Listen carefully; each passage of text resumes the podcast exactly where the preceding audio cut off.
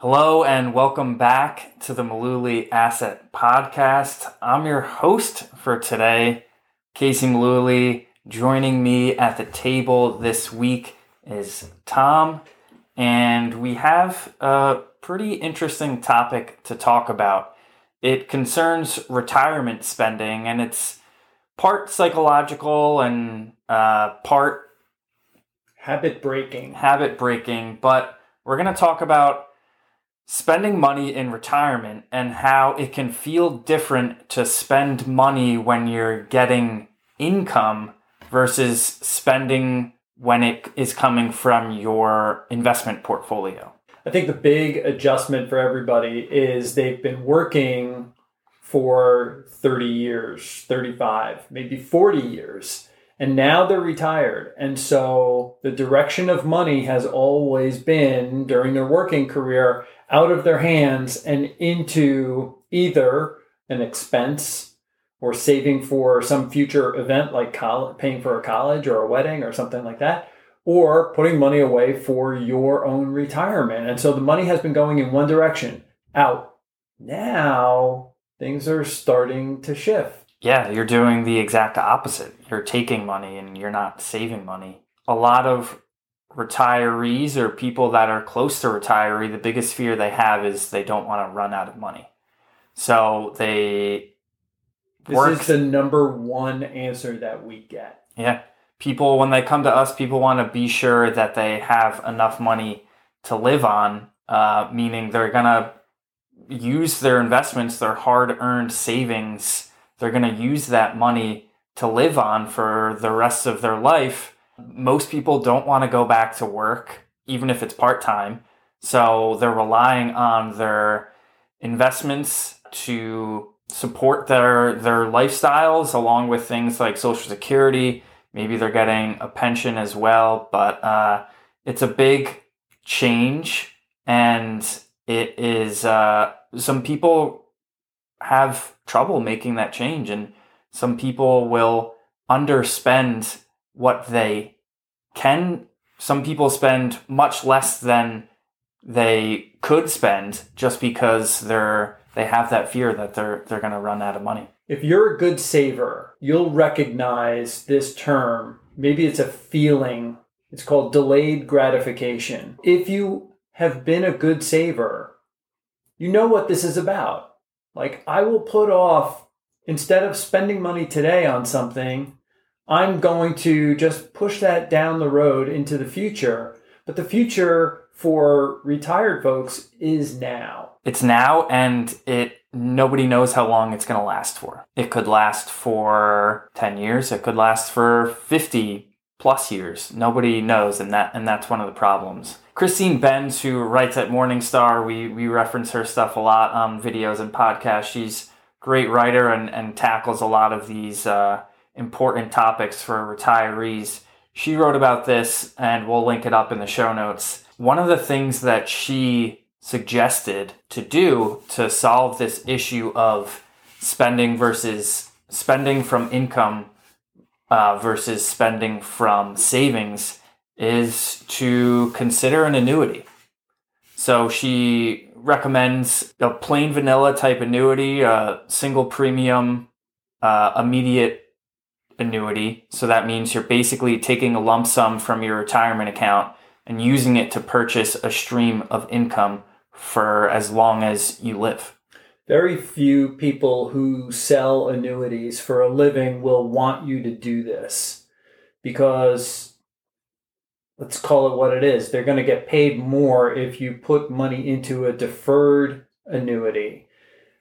Deferred means I'm not going to be taking money now. immediate means Send me a check next month okay. and every month thereafter. Right. And this is what we're talking about. With an immediate annuity, you're basically flattening out part of your assets into an income stream. Instead of having this $100,000 sitting over here, hoping you can get good returns from it, no, I'm going to turn this into $792 a month for the rest of my life or for 10 years, whatever the period may be. Right. So this is what I meant when I said it's a it's a psychological thing. You could it's the same basically the same amount of money, but it could feel better to get that 792 that's just an estimation but to get some cash flow each month from the annuity versus pulling the same amount from your investment portfolio. Right. And it works like a pension check or a social security check where that money comes in every month like clockwork, never going to change, never have to worry about the stock market, never have to worry about how the economy's doing. You're going to get that income regardless. Yep. So just to uh, throw some some cold water on that idea, I think it, it is a good. It could it could if it allows you to feel better about your money, then it is a good idea. But there are some things that you should be aware of if this is the route that you go. With an annuity, you sacrifice some liquidity uh, because that I mean you're going to be getting a set amount each month, but you can't access the money in a lump sum if you if you need it. Yeah, let me take that a step further. When you purchase an annuity that's going to imme- it's an immediate annuity and you are to use a, a an industry term, you're annuitizing this contract. You're getting money now. You have given up the $100,000.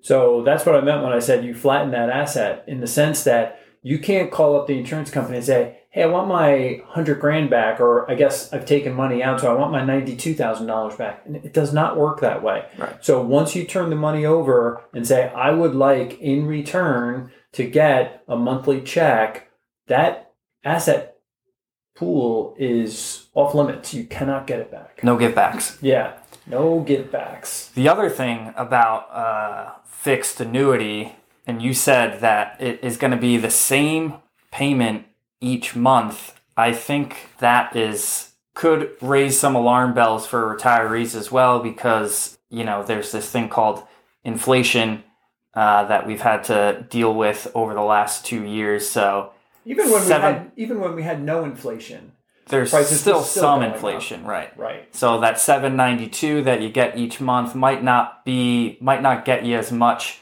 uh, down the road as it does today. So something to consider if you do decide to purchase an annuity. I'm not a fan of it. I do think that there's uh, there is some some psychological benefits to it, but uh, I agree with you. I think that you There's, Can- better, there's better ways to do this. you could do you know you could have your money in short term bond funds and just I guess you're you can t- you can tell your advisor, send me eight hundred dollars a month. You manage it, and the way the advisor ought to do it is they ought to have this money sitting in cash or a short term bond fund to cover the next year of payouts or the next two years or maybe even the next three years of payouts. Let the rest of the money compound. That's that's just the way I would do it. Mhm. That that's one of Christine Benz's suggestions too, is to kind of take it out of your hands and let an advisor handle it for you. One one of the other suggestions was to tilt your portfolio towards current income. So that means you want to own investments that kick off income. Uh, she mentioned things like dividend paying stocks and even TIPS, which are uh, treasury inflation protected securities. The idea is you want to have your investments kick off some income. You get that money in, in a monthly uh, check from the investments that you own, and that can kind of relieve some of that burden of spending from your portfolio. I think it's worth bringing up when we talk about get, getting income from your portfolio. You know, for many years, there was no income to be had. Rates on CDs and even rates on treasuries, you needed a microscope to see numbers that small.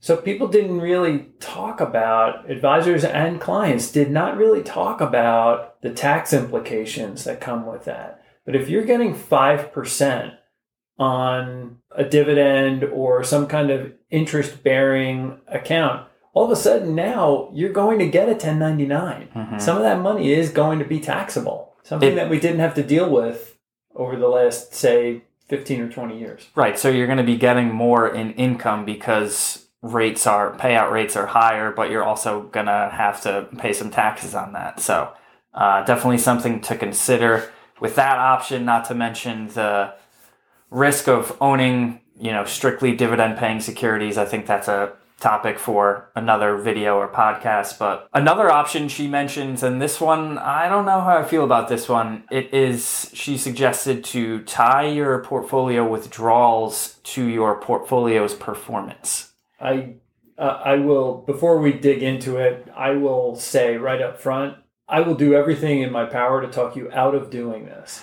I don't know anyone who would actually do it this way um, because it kind of feels like so the the idea is when the market has a good year, let's say the market makes twenty percent in a year, your investments are up.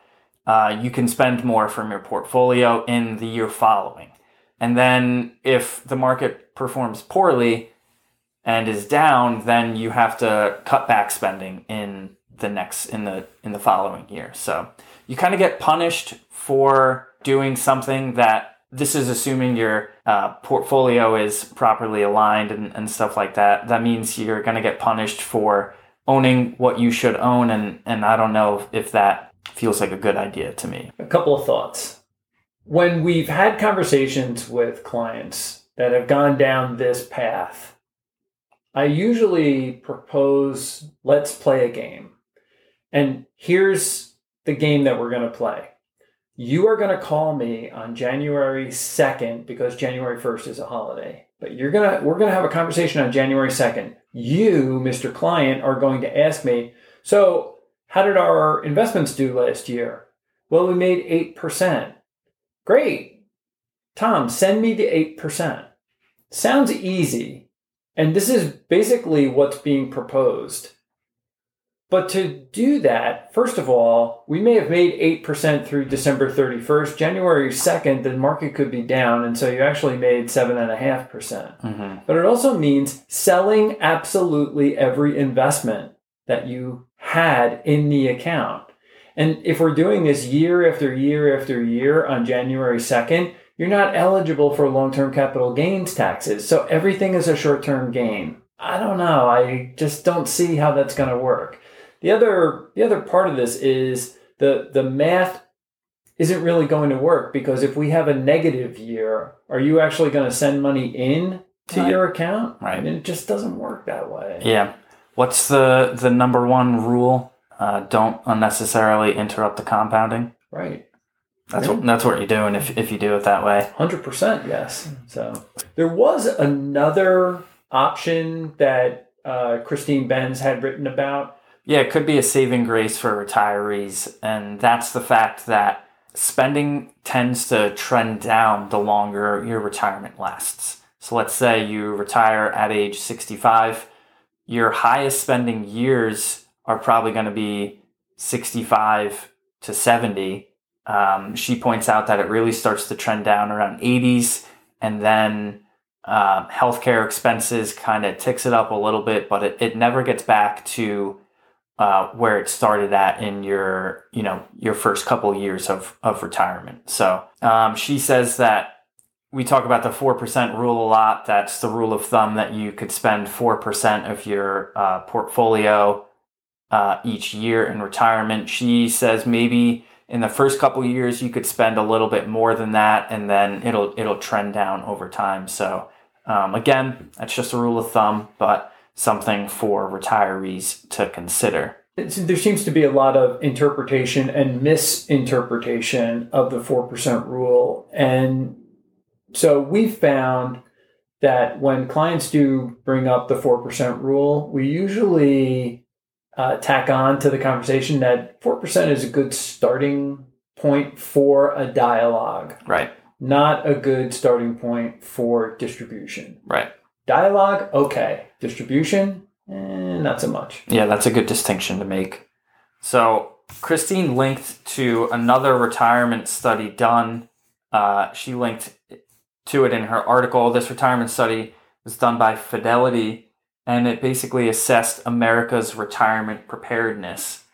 So, they surveyed about 3,500 households and 48% of those households are going to be are on track to cover at least their essential expenses in retirement. So that's less than half. Doesn't seem too good. To me, no. It wouldn't give me a warm, fuzzy feeling. Only 32% of households are going to be able to cover more than 95% of their total estimated ex- expenses. Say that again, real slow. 32% of households are on track to be able to cover more than 95% of their total estimated expenses. That's estimated expenses. It doesn't include stuff that happens Mm-hmm. every year, every month, Yeah. something happens. Not a pretty picture. It's not, and it's interesting because in the in Christine's article, she found that the people who have problems with spending money from their portfolios are the people who actually have the most money. Yeah. So people who have socked away, they've been really good savers. They have learned that delayed gratification that you mentioned earlier. Um, they've done a really good job at that, and now they can't make the change to uh, start spending their money. It depends because some people want to leave their money to uh, their the next generation or donate their money later in life, but I don't know a lot of people who want to pass away with with a lot of money unspent. You know, I feel like they would rather have spent that money, and uh, I think it's our jobs our job as advisors to work with those people and to figure out ways to to make them comfortable with spending from spending an appropriate amount from their portfolios. I know Christine also referenced a uh, an article in the Washington Post. The funny thing is, it's an article that she's actually referenced Okay. to, uh, and we'll link to this in the show notes. How uh, the author had um, her husband had just retired, Mm, Right. and uh, just just a couple of tidbits out of this. My husband and I are fortunate; we have enough for retirement. But ever since he retired at the end of June, I've felt a, sep- a sleep deprived dread. I worry we'll outlive our money. It talks about how before they retired, they paid off their home. They don't carry any credit card debt. They have no auto loans and they haven't for years. They saved enough to send their three kids to college without any debt. And yet, she writes, I'm scared.